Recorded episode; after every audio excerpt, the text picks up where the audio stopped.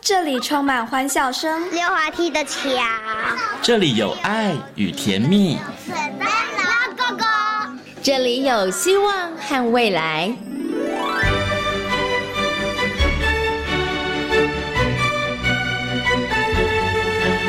遇见幸福幼儿园，见幸福幼，遇见幸福幼儿园，见幸福幼儿园。遇见幸福幼儿园。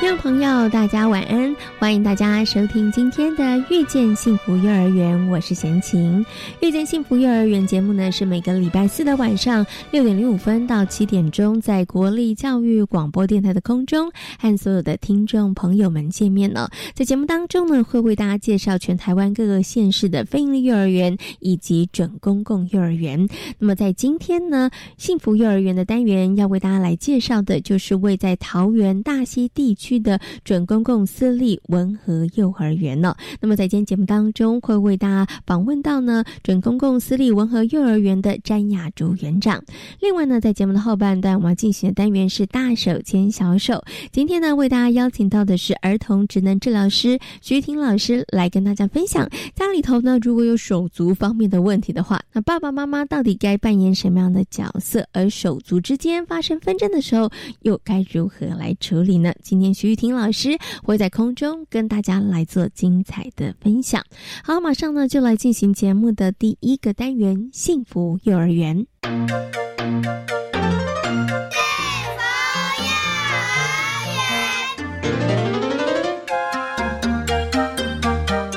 位于桃园大溪的私立文和幼儿园，前身是天爱托儿所，在一百零七年更名为私立文和幼儿园，总共有大中小及幼幼班共一百二十名学生。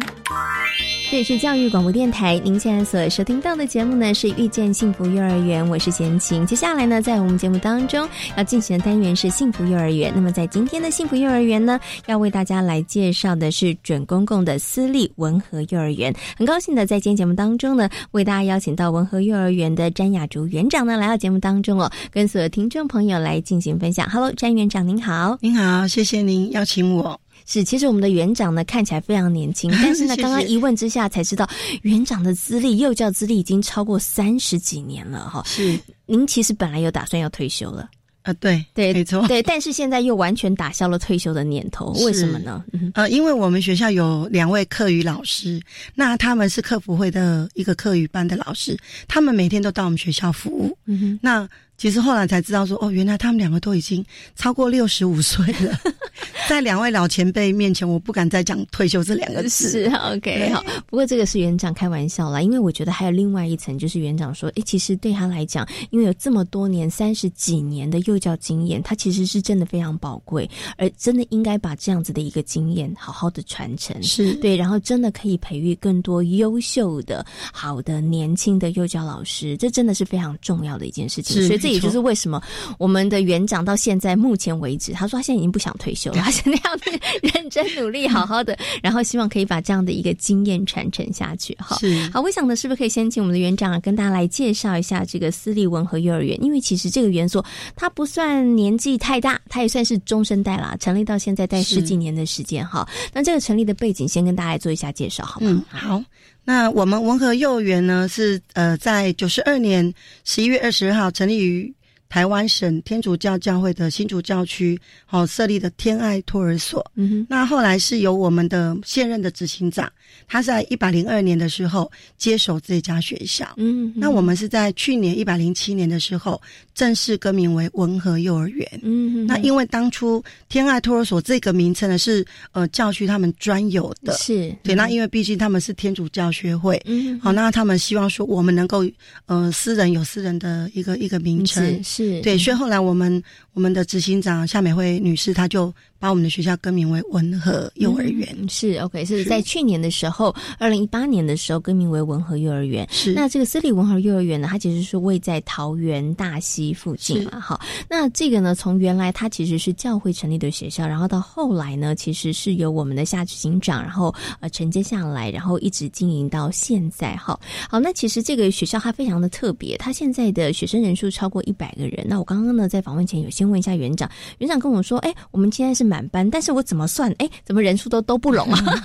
因为有五个班级，然后有满班，哎，为什么才一百出头呢？园长跟我说，哦，贤庆，其实因为我们一个班的满班是二十四个人，哎，我就问园长说，园长，这跟我们大家所知道的不太一样，因为现在其实，在政府明定的满班的状况是一个班级三十位学生，大中是小班，然后每个班呢有两位老师，但是在文和它很特别，它的满班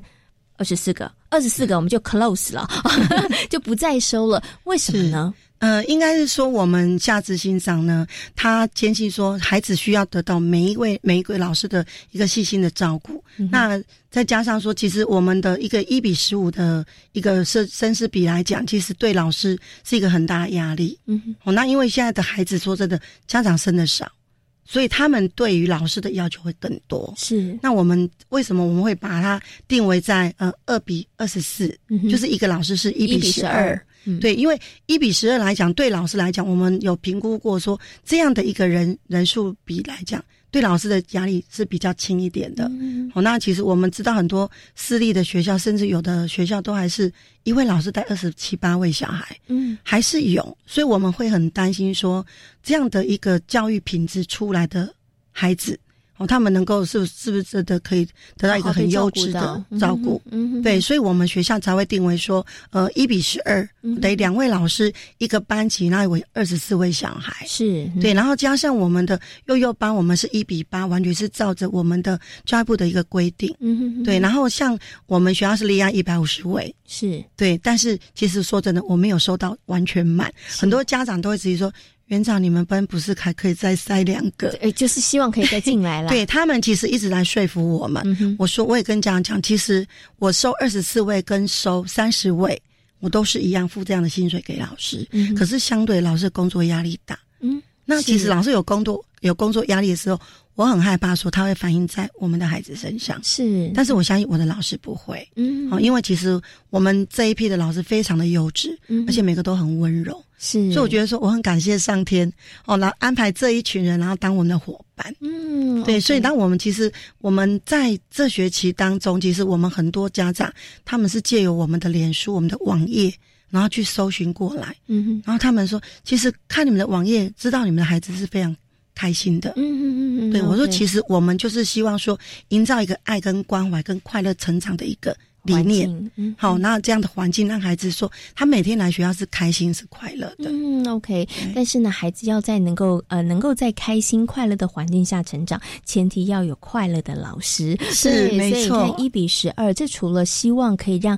每一个孩子尽可能的都可以让每一个孩子都被老师关照到之外，其实也很希望老师们在这个工作上面，他们的这个压力真的不要过重哦，对因为老师。幼教老师，我真的觉得他是一个过劳的行业， 他们的没错嗯工作的时间其实真的很长，可是他们真的因为爱孩子，他们因为真的有使命，所以他们从事幼教工作。但是我们是不是也可以帮他们稍微着想一下哈？对对，所以在文和幼儿园这边，所以呢，我们的满额生就是二十四位哈。是对，除了希望孩子得到好的照顾，也希望我们的老师的压力不要这么大，然后老师真的可以在他的工作环境当中，他其实是愉快的，而且其实是可以好好发挥他的工作理念的对，哈。没错。好，那其实啊，刚刚园长有稍微透露一下，他说，哎，真的很怕老师压力太大哈，所以园长其实啊，因为他自己在幼教的资历很深，然后他真的也是从第一线的幼教老师，然后慢慢慢慢到这个管理的阶层，所以他很了解老师们的辛苦，所以他其实，在带领这个幼教的老师的团队上面，其实园长也有自己的一套。方法，他是一个二十四小时不关机的园长，欢迎老师随时有问题都扣他，对很不容易耶。没有，因为我觉得说每一个人都有他的工作压力，但是你有压力的时候要懂得释放。嗯哼哼好、像我们以前早期真的就是老板给我们的压力，我们只能往肚里吞。回到家可能就自己的老公啊、小孩，可能要受我们的很变气。受气包了。，对，我觉得那很可怜。但是其实我觉得时时代在改变，那我们的管理方式也要改变。所以我都跟老师讲，我的抽屉有咖啡包。嗯，嗯当你觉得你有压力啊，来起起来泡茶，来是嗯泡咖啡，我下去帮你代班，你稍微缓解一下你的情绪。哦，哦是，那甚至于说，有些老师他可能在上班时间，他没有办法跟你做一些沟通，或者是一些倾吐一些心声的时候，我都跟老师讲，我的手机是二十四小时不关机，嗯哼啊欢迎你打电话来。因为老师有时候都会说，园长你现在在忙吗？我说我不忙，我说你讲，我听你说。是，因为我觉得倾听是一个嗯很呃重非要常好的的一个一个一个管他道。情绪宣泄嘛，对你让他讲完，他说：“园长，我只是要念一念而已，嗯哼我没有要做什么。”我说：“好是，我当你的垃圾桶。”但是通常他们我会很仔细的听，听完之后我给他一些正面的建议，嗯哦，那那引导他怎么去做。哦因为有时候老师他们其实，在工作上会遇到一些瓶颈，但他们当他找不到人可以倾吐的时候，其实那是蛮危险的事。嗯嗯，所以我都跟他们讲说，有问题你就找园长。是那园长就是你的小叮当任意门，嘿你需要什么你随口随到。嗯是，对，我因为我觉得说，呃，我还蛮感谢我以前的机构的董事长，他给我了一个观念：园长是老师的仆人。嗯我觉得这是一个对管理阶层的人来讲很重要的一个观念。嗯嗯哦，因为因为你如果如果今天是一个高高在上的园长、摆架子的园长，可能老师有事情不敢来找你沟通。嗯可是当你把这些东西都抛弃掉，老师会把你当朋友、嗯当姐姐。是，哦、那我觉得说，这才能真真正听到老师心里的深处的那个那个声音。嗯嗯嗯，嗯对，那我得觉得说，就像我们幼教也是一样。是对，因为真的，呃，我们很多管理阶层的人都会有这样的迷失，说我今天是高高在上，摆个架子很高，其实是不对的。嗯，因为我觉得得，呃，我都跟老师讲，我们都是平起平坐，只是我我们们是职伙位伴，嗯对，我们职位是不一样，因为我们管理的东西不一样。你管理的是孩子，但是我管理的是这个学校。嗯哼哦不管是家长、孩子、老师，都是我的资产。是，嗯对，我觉得要有这样一个观念，因、嗯哼因为我们这样才能永续经营下去。所以其实，在文和幼儿园这边，我们是不是有什么样子的方法可以让呃，就是可能他会创造一些机会，让我们的家长啊，跟这个老师啊，甚或园长，我们可以在观念上面会有一些可以沟通，甚至可以达到影响的这样子的一个效对，用。其实像我们学校是每个礼拜都会发元训，嗯哼哦，每周元训。那其实，在元训除了有一些事情是不大以外，其实我都会加上说，哎，有一些比如说呃教养的秘籍啦，嗯哦或者说教养的观念，或者说我们卫教的一个一个观念宣导，我都会抛在上面。那其实我们都是希望说，呃我能够影响一个家长就是一个。是，可是当这些家长，其实我我们我觉得我们文和的家长真的是优质，因为其实我觉得，当然我们在跟他沟通的时候，他们是很诚心的来请教你，嗯哼，因为他们都会觉得说我是新手爸爸、新手妈妈，对于孩子，我的孩子在家里好皮哦，什么讲不听啊，为什么来学校就这么乖？嗯哼，老师都有 p a p e 啦，对我都跟他讲说，我们老师不止两把刷子，我们老师的口袋里面有好几十把刷子，是，对，因为你要对待各，你看一个班级有二十四个孩子。就二十他四们种方法啦。对他们带他们从二十四个家庭来，所以每个孩子状况会不一样。嗯哼，那有些家长他们就是很溺爱，其实尤其是新生刚进学校，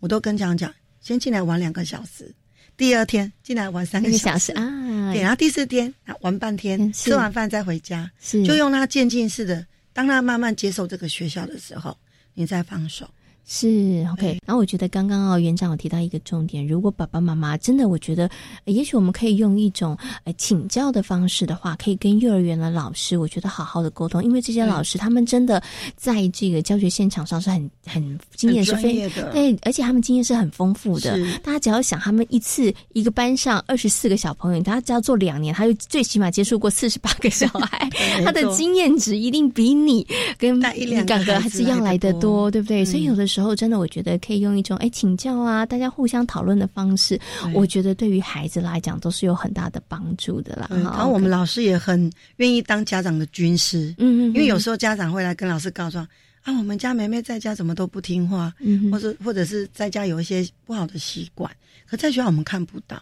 但是家长会愿意跟你跟你告知说，哎，他在家的表现是怎么我样们？会互相讨论了。对，嗯那我们就会跟家长说，哎，其实我们知道这个状况，我们是不是可以利用一些课程嗯来哼，引导他？哦是我们在家表现也要跟在学校一样。嗯哼其实我们学校都是用一些呃课程引导或活动的方式来引导孩子说，哎，让他们的那个观念导正过来。嗯，对 OK 所以慢慢的，其实我觉得说，其实有些孩子可能刚入学，他们的一些生活习惯其实慢慢在改 变。嗯哼哼，对所以这个家长真的跟老师啊，我觉得我们不要站在一种敌对的状态，我们是要成为好伙伴，而且是对手牵手的好伙伴，对没错来一起为孩子的这个成长而努力哈。嗯是我最后呢，想请园长跟大家来分享一下，就是呢，这个呃文和幼儿园呢，其实在今年哈，我们二零一九年，然后其实六都然后可以加入这个准公共的行列，是那我们私立文和幼儿园其实我们也加入了准公共的行列。 那其实为什么会加入准公共行列呢？其实我觉得背后其实有一个 很感动人的故事，很感动人的理由哈。我想要请我们的园长来跟大家分享一下。是，那嗯、呃其实我们在接受这个准公共化的一个邀约之前呢，其实我们的夏执行长他本身是一个基督徒，非常虔诚。那其实，在我们学校这里，很多原住民，甚至于说是一些中低收的族群都有。哦，占了很大的一个比数。那其实，在当下呢，我们老板一直觉得说，孩子的教育不能等。可是问题是，如果没有正常的一个经费来源的时候，学校也会撑不下去。嗯那刚好那时候他去听了第一次的说明会，啊，他听得有点犹豫不决。哼，嗯后来我进来这个学校之后，我也听了，我也去听了第二次说明会。我回来就跟他讲，你可以签，嗯哼，因为其实我觉得说这个政策呢，其实真的会召会孩子，嗯，啊，召会家长，因为呃，我们加入准公共化之后，家长的他们的经济负担变减少少了，嗯减少的非常多。然后，尤其是对于一些中低收的孩子或原住民的孩子，其实对他对于他们来讲，他们每个月真的缴少少的钱，嗯，有的甚几至乎有可以些不是用找零了。对，，因为这样子的话，孩子他还是可以上正常的学，上学，嗯哼那家长的那个经济压力解除了。嗯哼，那说真的，我今天我学校我没有影响， 对于园方其实也有很大帮 助。是没错。那那其实在这个这个部分呢，其实后来。嗯，也也真的是很感谢我们那个桃园市政府教育局的黄子婷小姐，嗯哼，哦，他其实他那天来了一通电话，他只是来跟我们说明准公共化它是个什么样的一个政一个策政策。那那时候我听，我说好啊。那听完了之后，立刻我就把单子拿出来，执行长你签了吧？ 是， 对，刚好就是顺水推舟，就推了那一下。嗯哼然后后来我们我们执行长也说好，就签了。嗯然后那时候子婷小姐也是，她一直在帮我们这一块，我就觉得嗯哎、诶后来就是因为院长也也在刚好今年在大推这个政策，嗯哼，真的发现到很多一些家长，他们本来已经要让孩子准备辍学的，后来我们有跟他讲说。妈咪，我们有去比对过你的资历资资格，你是可以免费的，是，啊所以，以你不用缴任何费用，孩子可以继续就读。嗯，那你的你的费用是由政府这边帮你补助了，对，帮你嗯哼支出，所以你完全不用缴到任何的费用。家长一听就觉得真的吗？嗯他们一直问我，园长是真的吗？我说是真的。。是后，来呃，我们到今年，我们到六月份，其实我们学校都一直在额满，嗯嗯嗯，甚至于到现在，我到今天早上我还遇到一个家长，我可不可以报一百一十 年的？我说，请问你的小孩多大？我小孩才不到，他说才几个月 大。是他，所以他先预约就是对，了。我说我说我没有办法让你预约，嗯因为我们准公共化就是呃，我们有一定的招生期程，是，好、嗯跟哼我们公开抽签的日期。是，那我们到时候都会公布在我们文和幼儿园的网站上面。是，，嗯所以哼我都跟家长说不好意思，他说那我可不可以先缴个定位金还是预缴 金？我说不好意思，我也不会收， 这家长真的是 太很可爱爱。了。然后，但是我都有一个重点，我会问他你从哪里得知我们文和幼儿园？嗯哼，他说我从你的网站。是，我说，那你要不要来看一下我们的学校嗯的环境？其实，嗯、我们早期是教会学校，其实房舍不是很新。可是当我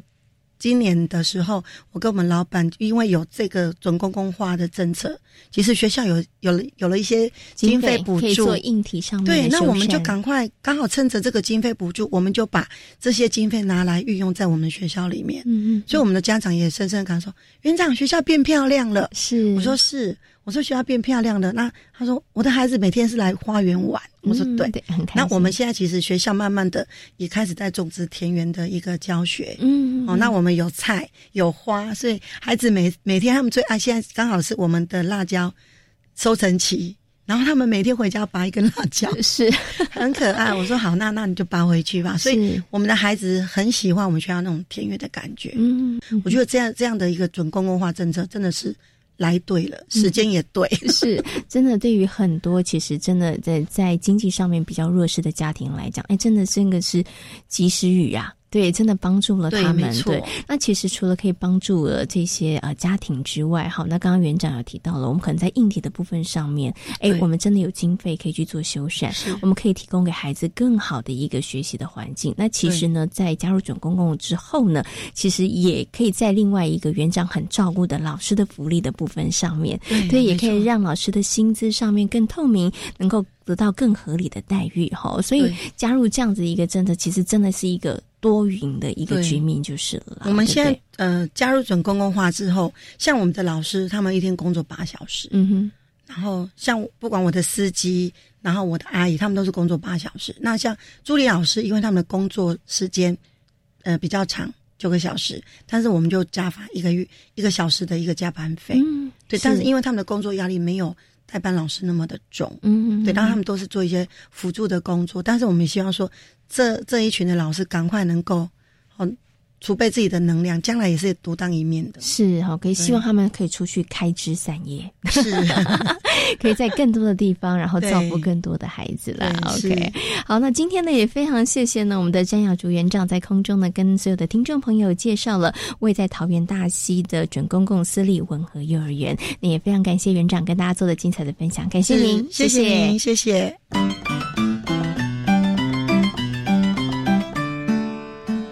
目前任教于私立文和幼儿园的胡淑婷老师，投身幼教领域已经有三年多的时间。小的时候，她就喜欢玩当老师的游戏。真的成为老师之后，淑婷老师希望自己能够陪伴孩子们成长，让孩子们能够发展成独立自主的个体。嗯，因为小的时候啊，就是嗯、在家就很喜欢玩当老师的游戏，嗯哼，对，然后我的爸爸妈妈就会当学生，那时候就觉得哎、好好玩，很有趣。然后直到五专就是要开始选科系的时候，我那时候就在犹豫说，哎、我到底要选幼保还是选护理呢？嗯哼，然后结果我一个直觉就告诉我说，嗯、就是初中吧，那就是选幼保科好了。嗯啊是，对，然后之后就开始，嗯、有实习的工作这样子，嗯哼然后也接触到了孩子，就发现哎，自己是真的很喜欢小孩子，嗯对对对嗯，OK，所以真的也从小了就想要当老师，对对对， 然后也很喜欢小朋友。对啊不过呢，真的喜欢，然后到真的教育现场，然后成为三百六十五天的老师的时候，这个应该很不一样吧？是啊是啊，就是嗯，当然一开始进来的时候会有蛮大的压力，嗯对哼，对对，啊也是就是给自己调试，然后也是因为遇到了就是好的老板，然后好的嗯哼园长这样子，是对，然后带着我这样做，所以其实也不会说到很困难。不过您刚刚提到了，真的就是呃，从学校毕业，然后进入到这个幼儿园，其实刚开始的时候，真的也还蛮大的一个压力的哈、因为我知道幼教老师这份工作真的很辛苦。那您自己觉得啊，从事这份工作到现在，你觉得压力比较大的是什么？比较需要去克服的问题是什么？比较需要克服的，应该就是，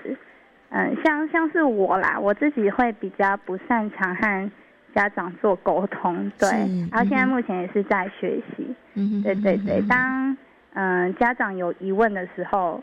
嗯，我就会嗯就是会比较紧张。对会比较紧张，对，啊，我目前遇到的问题就是这样子，嗯，OK，对对但但是在这个部分上面啦，真的也就是。不不断的学习，就跟小朋友一样，我们一直不断的这个学习，然后不断的对对对进步没错哈。OK，好，不过呢，想请问一下婷婷老师哦，就是担任这个幼教工作三年的时间哈，您您自己的一个教育的理念跟想法是什么？希望自己成为一个什么样的老师，然后来陪伴幼儿园的小朋友成长呢？嗯嗯，我自己的教育理念，我就是觉得说，嗯，小朋友幼儿是一定需要有大人的陪伴，不管是家长啊，或是老师，陪伴是很重要的。嗯哼哼，对，然后我认为小朋友就是一个独立的个体，那是他们每一个人都是不一样的，然嗯后哼每个人都有不一样的故事，啊，每个人有不一样的学习，嗯哼对，所以程度当然也会不一样。所以我觉得从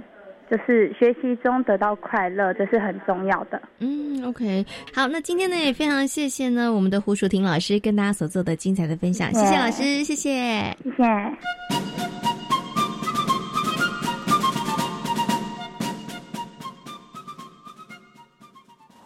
天气越来越冷了，夏天的衣服可以准备收起来了。是啊，哎，对了，那你家冷气机也收好了吗？冷气也要收？当然啦、你知道吗？冷气不用时也会有待机耗电呢、所以非下月时要记得关掉冷气机的总开关，也可以顺便清理冷气机的滤网，隔年用电更省哦。节能不分季节，爱地球，做就对了。更多省电妙方，快上节约能源园区网站查询。以上广告由经济部能源局提供。你知道两岁的小朋友就读幼儿园有优惠或补助吗？嗯，符合资格者就读公共化幼儿园，每月缴两千五百元；非营利幼儿园每月缴约三千五百元；准公共幼儿园每月缴约四千五百元哦。那念私立幼儿园呢？符合资格者每月可领育儿津贴两千五百元呢。满两岁的小朋友如果要念幼儿园，将会有更多机会。未来会增设两岁专班，到一百一十三年预计增加八百班，提供一万两千个名额。以上广告由教育部提供。在非洲刚果，九成的人一天收入不到一美元，七成孩童为了生活危险采矿。善牧基金会努力消除贫穷、童工、性别暴力，提供妇女替代性生计，帮助孩童获得教育、医疗与食物。一点付出即能改变非洲孩童的一生。捐款请搜寻善牧基金会零二二三八一五四零二。大家好，我们是台湾弦乐团，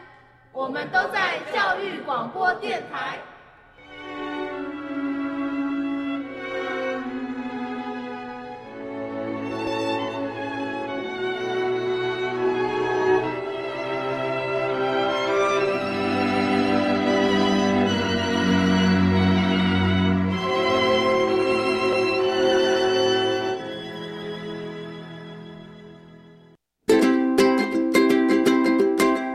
大手牵小手，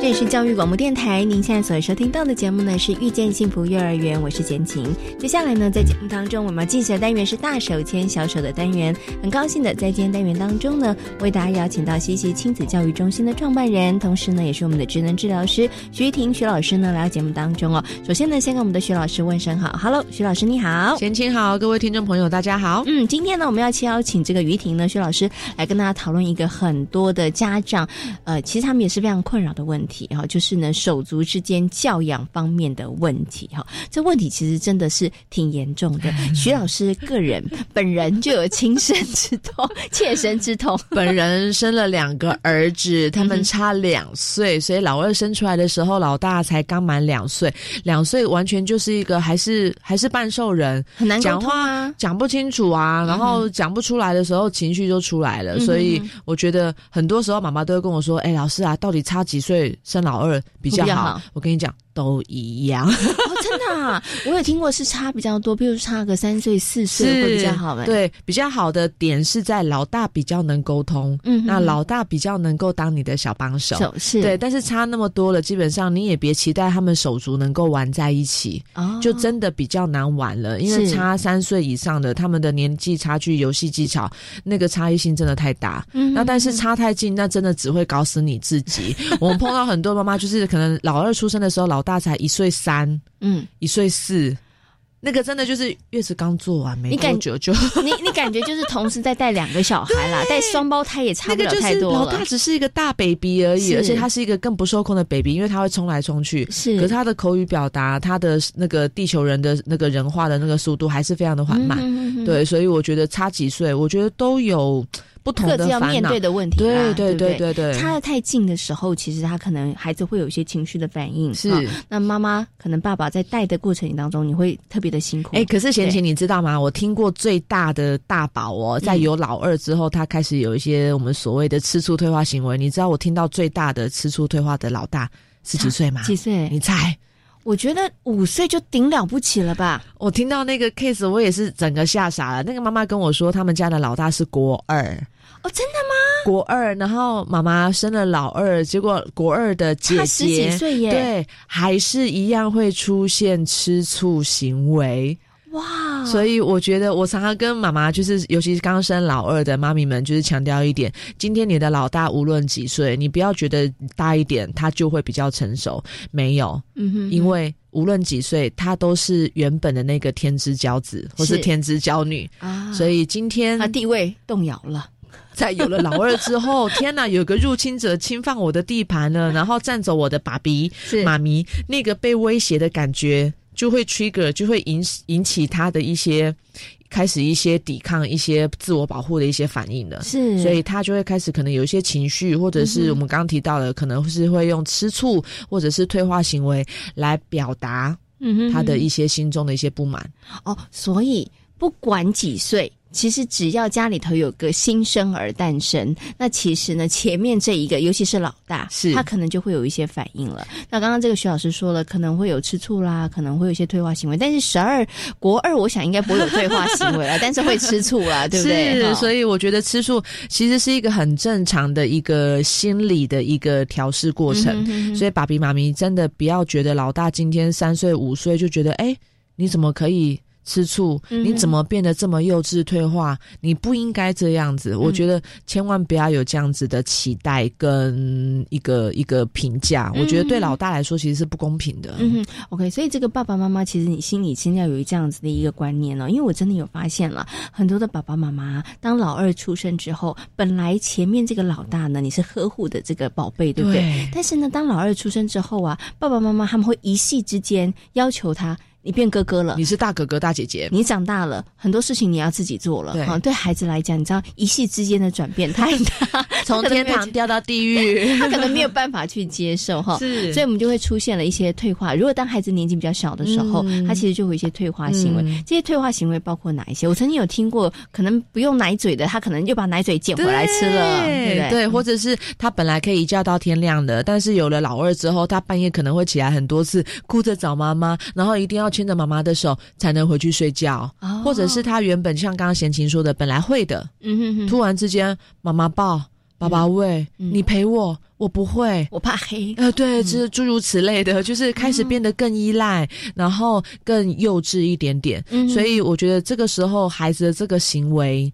爸爸妈妈千万不要被这个行为所激怒，因为这个行为背后一定有原因嘛。嗯是背后的原因是什么？就是妈妈被抢走了。对， 那个爸妈被抢走的那个感受，对于孩子来说是非常极度的不安、是嗯紧张、恐惧，因为你们都把注意力放在。弟弟妹妹身上是嗯你们怎么都没有像以前那样子陪我，嗯、然后跟我念书、聊天等等的，是，所以这样子的变化感受对于大宝来说，他也需要你的陪伴嗯来帮助他慢慢适应。我们家多了一个新成员，嗯，OK，所以其实爸爸妈妈可以做的事情是：第一，你不要去指责他说，哎，你怎么那么不懂事？爸爸妈妈现在照顾弟弟妹妹很忙，结果你也来乱，千万这个话不能够说出口，对不对？这样孩子他其实会很受挫的哈。而且他本来做这些行为就是希望吸引你的注意，嗯、你还把他推出去，哇，那你看他有多受伤，所以。这个时候，如果孩子真的出现这些退化行为的时候，请问一下徐老师啊，爸爸妈妈能做什么？是不是我们就真的陪伴他？他他要求什么，我们就陪他做什么？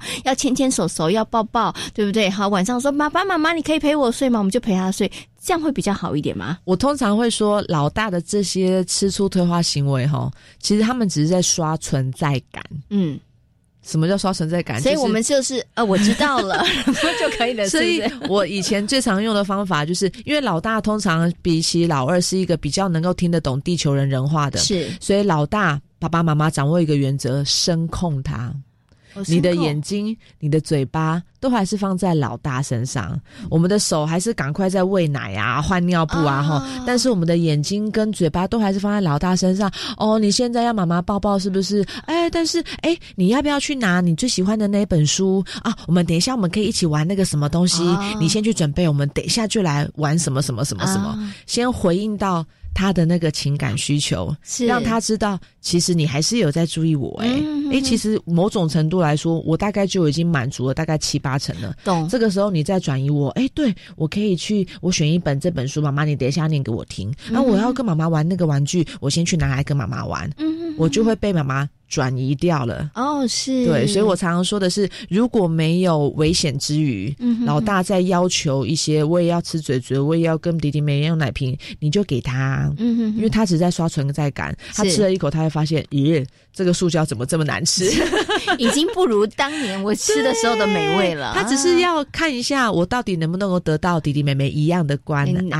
啊，有没有爸爸妈妈注意到我？对，所以他要的从头到尾就是只有关爱跟那个注意跟嗯是陪伴而已。懂了，所以爸爸妈妈呢，其实你这时候眼神看着他，嘴巴回应他，对不对？但是我们可以用一点技巧，如果你正在忙的话，对就说哎，没关系，你先拿什么东西，我们等一下来陪你，没错对，然后或者他要求，好，你要妈妈陪你睡觉没问题，那、你可以先帮我做什么吗没错？我等一下，没错然后其实你可能转移他注意，他待会儿就忘了，就忘了啊，或者呃对他很累，他等会儿就睡着了，哦没错，没错， OK 所以不需要在当下去斥责他，或是要求他，你要独立啊，你应该要是大哥哥啊，你应该是要帮忙照顾的姐姐啊，等等等等 等。哇，这时候很多爸爸妈妈又开始低头了，因为他曾经做过这件事，又说过这句 话，因为就想说要教小孩嘛，他长大了，其实那时候孩子要听的不是这一些，没错对他只是要得到爸爸妈妈的关注。但是我想请问一下这个徐老师、哦，当孩子孩子这样子的一个退化行为啊，如果爸爸妈妈处理得宜的话，大概多久以后，其实孩子就可以恢复正常的状态了？诶，哎对，贤亲这个问题，其实呃，爸爸妈妈一定要留意一个点是说，孩子呃，尤其是老大在有老二之后，他出现吃醋退化行为是一个很正常的一个现象。 嗯但是随着爸爸妈妈平常跟他的互动，给他的安全感，嗯哼让他知道爸比妈咪还是很爱你，理论上给足了老大的需求之后，老大这个退化行为应该是会慢慢的减少下频率会降，比较少对，但是啊不会完全消失哦。嗯如果你期待的老大完全不吃醋、不退化，这个就是不合理的期待。嗯哼可是理论上应该会下降非常多。嗯，所以反过来想，如果今天老二生出来已经四个月大、六个月大，你的老大还是这么频繁的话，常常的透过嗯情绪、或者说一些退化行为来讨你的关注，这个时候其实在反映的一个点是，爸比妈咪或是家里面的大人给予老大的关注跟爱不够。不是老大要的啊还不够。这个东西就不是我们自己说，哎，这样子够不够了？每个老大、每个孩子需求嗯不感一受样，都不一样，对，啊所以如果你不是发自内心的回应他的需求，那大宝当然就一直会用这样子退化的方式，一直跟你讨爱。嗯，对，因为他也可以感觉出来你在敷衍我。对，所以如果哎老大老二越来越大了，你发现这个老大情绪稳定度哎慢嗯慢回到正常值了，偶尔。嗯，睡不饱、心情不好的时候吃醋一下，但是哦，OK 平常的时候哎、都还可以处理，这嗯就哼是一个比较比较好的一个进程，嗯一嗯个嗯适应的过程。是对，所以到底多久会好？其实那个时间点，我觉得太因人而异。嗯，对， ，OK OK，但是父母亲可以观察，就是照理来说啦，你做了这些处理措施之后，孩子的频率次数它应该要下降，但是要提醒大家不要寄望他完全没有，哈没错因为这是人 性。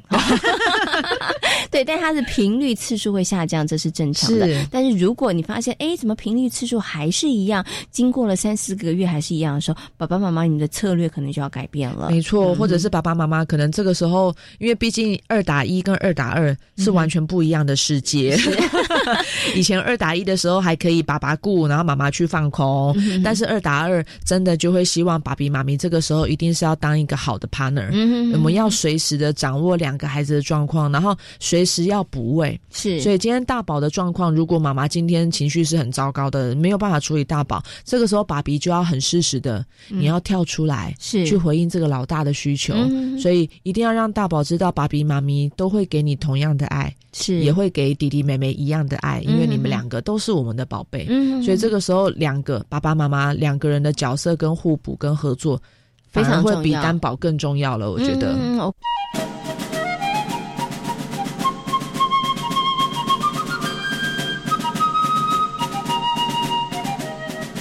那其实我们刚刚讲了，孩子呢在家里有新生儿出生之后，他其实都会有一些退化啦，或是嫉妒，这是人性，这也是正常的反应。嗯但是呢，想请问一下徐老师，有没有可能是爸爸妈妈在，比如说我怀孕的时候，啊，妈妈怀孕的时候，其实我们就做一些些的准备工作，我们可以帮助孩子，诶，他们其实，在即将呃有新生儿诞生之后，他其实可以在那个可能退化啦、嫉妒上面一样会有，但是可不可以减少一点点，然后不要反应那么激烈？很多妈妈其实，在怀孕的时候，比如说会带着大宝去产检，嗯，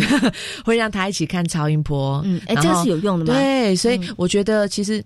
现在很多妈妈会开始从怀孕阶段就开始去预告大宝，哎，妈妈肚子里面有一个 baby，、嗯哼哼有弟弟或是妹妹是，然后透过预告，或者说现在很多绘本啊，嗯哼哼有就是那跟那种手足或是跟 baby 有关的那种手足之间的一些绘本也好，然后可以让孩子每天去摸摸肚子，然后对肚子里面的 baby 讲话啊，弟弟嗯妹妹等等的，我觉得这些都是在呃生产之前很好的一个预告。是嗯所以这些基本上我觉得爸爸妈妈尽量做，是尽量嗯做。那但是不是你做了前面的预告？你就可以期待他不会吃醋 退化，这是完全没有关系的。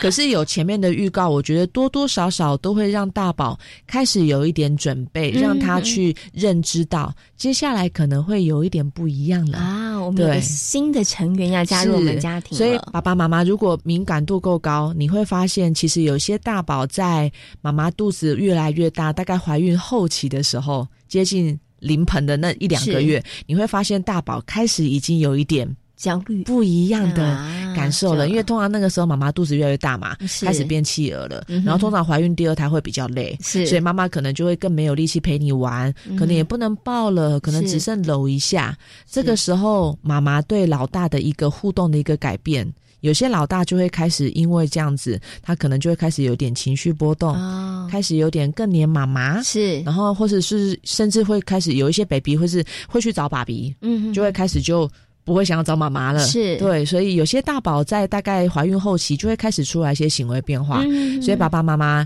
你就可以从这个时候去观察，哦，我们的大宝可能是一个敏锐度比较高的，他已经开始侦测到接下来会有 something happen。 不一样的不一样的变化了，所以有些孩子可能就没有那么大的变化、啊嗯哦。所以我觉得每一个孩子的敏锐度不同，感受力不同，嗯哼他们的情绪表现也会不同。嗯哼那但是怀孕生产前的预告，我觉得这个东西是我们一定要做足做满的。是 OK 那生出来之后。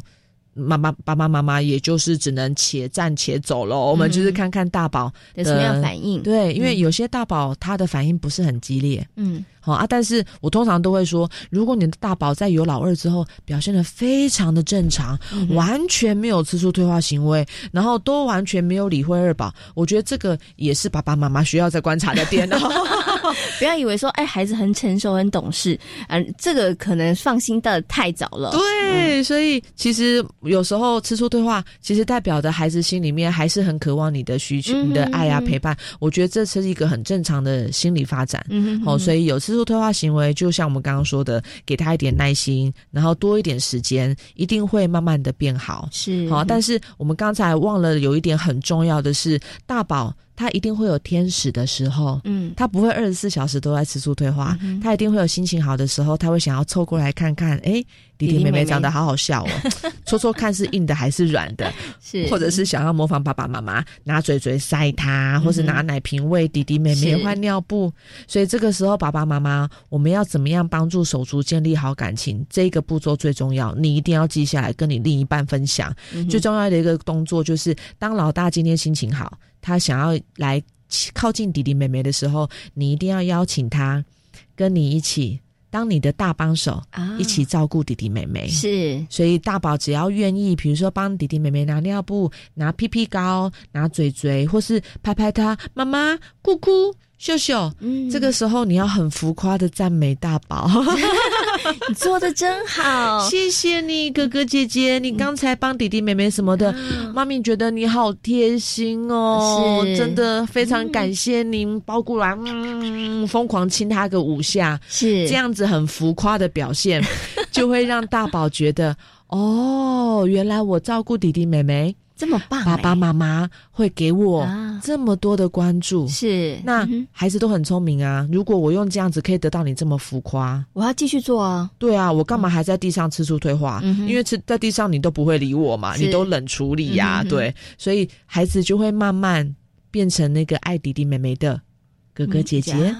对所以亲子呃，就手足之间的关系，其实你看从小的时候，从这种小小的地方，我们可以开始培养起。不过呢，刚刚在徐老师在讲的时候，我就想到一个问题，因为有些这个爸爸妈妈他们会。第二个孩子出生的时候，他们会觉得说：“哎，我要照顾，同时照顾两个孩子很辛苦。”于是他们会做一个决定，就是说：“哎，老二出生，老大送幼稚园。”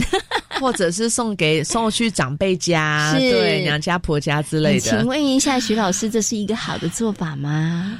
啊、站在大人的角度，这是一个很轻松的做法，没有错。因为白天我就只好，我就只有照顾一个二嘛宝就好了。嗯对对嗯但是我们如果站在孩子的角度去思考，你等于把两个重大压力事件一次压在老大身上，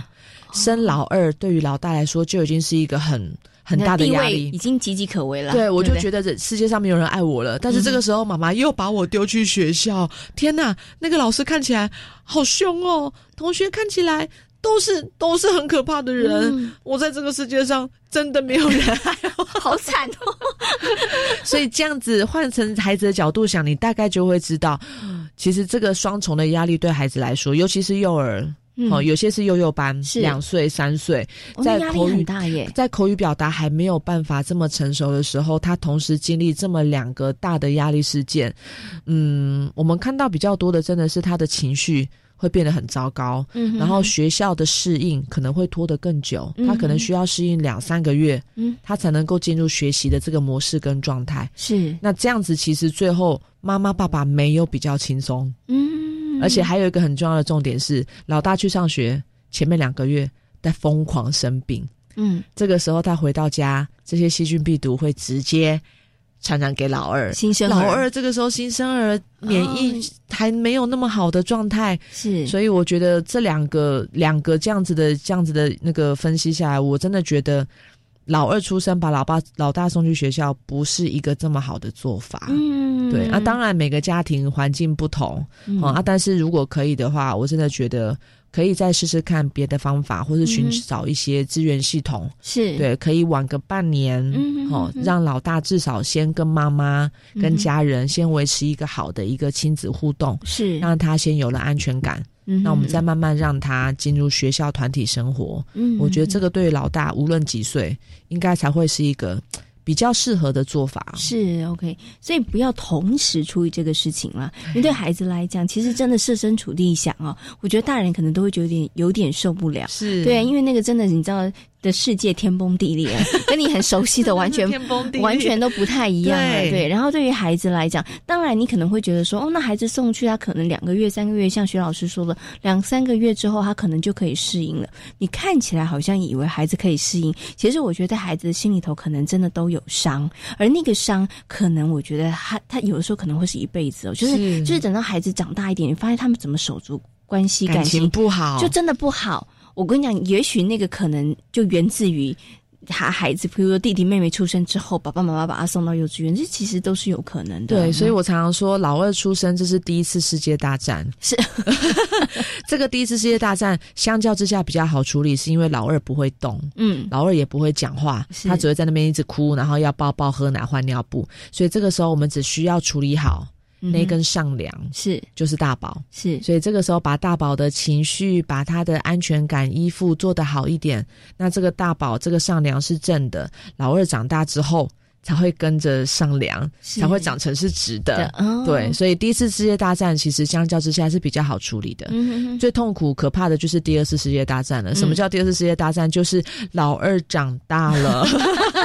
老二大概到一岁，他开始会爬、会走路，会去拿哥哥姐姐的东西、抢哎玩具啦，这个时候，大宝就会每天爆炸：“妈妈，你把弟弟妹妹抓走。”这家里面常常会听到的、啊。对然后或是他弟弟又弄我了，对我跟他嗯讲了，他都没在听。所以这个时候他发现没有用，他就会开始动手了嘛，对不对？嗯嗯嗯所以这个就是第二次世界大战，而且永远不会消失哦。是，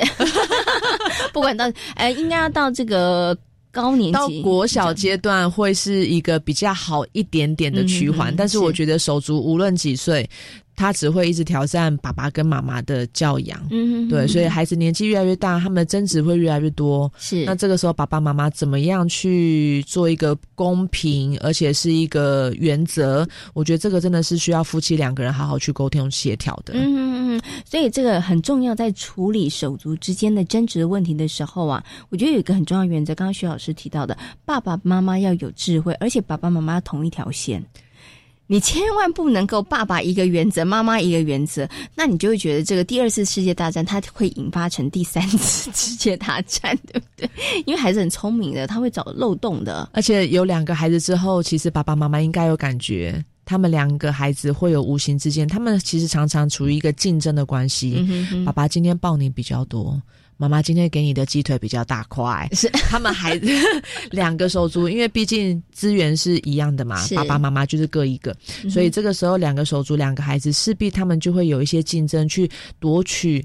多一点的资源，嗯这个都是很正常。但是我觉得大人怎么样透过你的引导跟教导，我们可以怎么样去讨论协调，哎，彼此的一个协商跟合作。还是你都是在争强？哎，弟弟，你应该要像姐姐一样啊，要乖，要听话。哎，哥哥，你看妹妹多乖啊呀、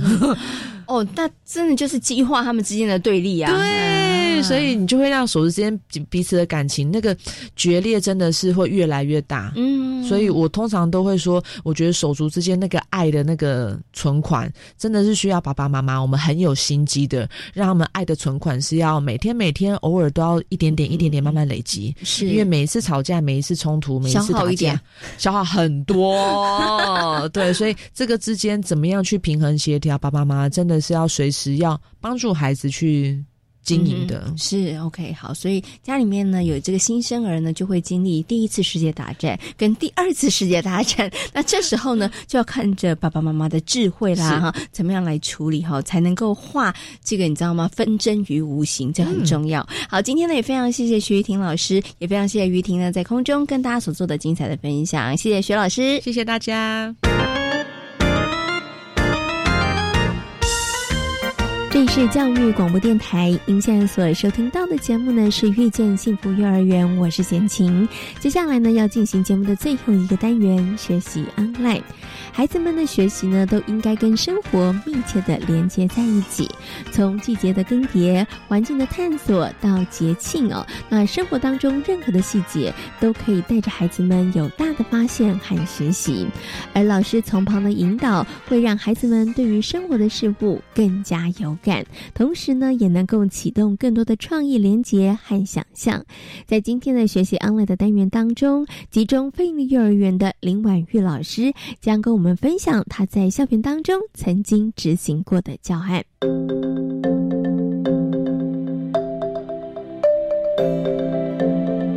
学习 online。